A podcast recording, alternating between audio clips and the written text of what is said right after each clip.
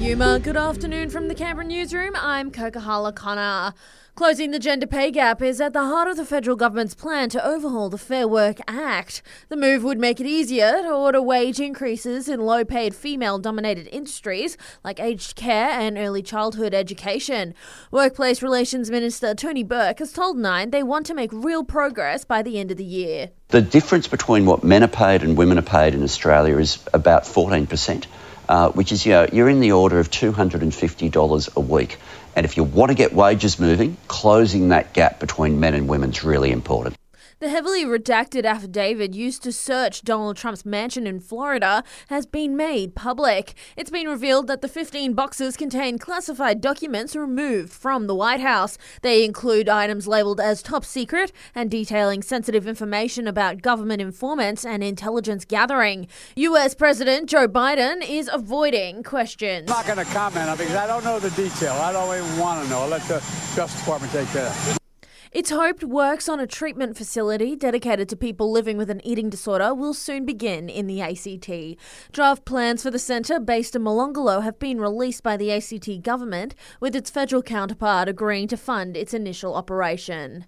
Aussies born in the northern parts of the country in twenty twenty-two could experience dangerous levels of heat most days of the year by the time they're in their seventies. That's according to a new study by Harvard Uni. Simon Bradshaw from the Climate Council says we need to act ASAP to stop this from happening. The message in this new research couldn't be clearer. You know, how bad we let this get is up to us. We can do a whole lot now to be saving lives in future by moving, by bringing our emissions down, moving beyond fossil fuels. Sickness and floods are being blamed for a record low number of Aussie students completing this year's NAPLAN test. Results were set to be released this month, but because of the partition rate, the analysis period has been extended. About seventy thousand kids didn't sit the exam.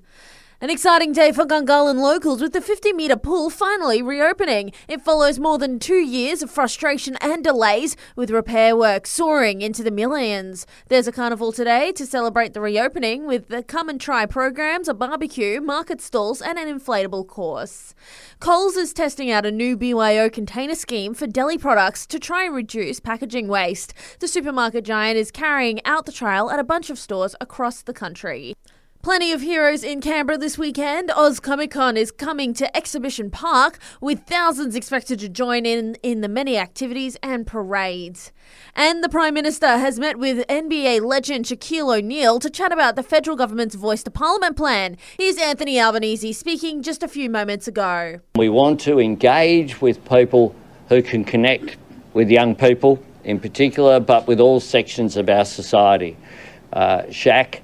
Uh, has uh, that record, or particularly when it comes to bringing people together. And that's the latest from the Canberra newsroom this Saturday. Check back in tomorrow from eight for our next bulletin.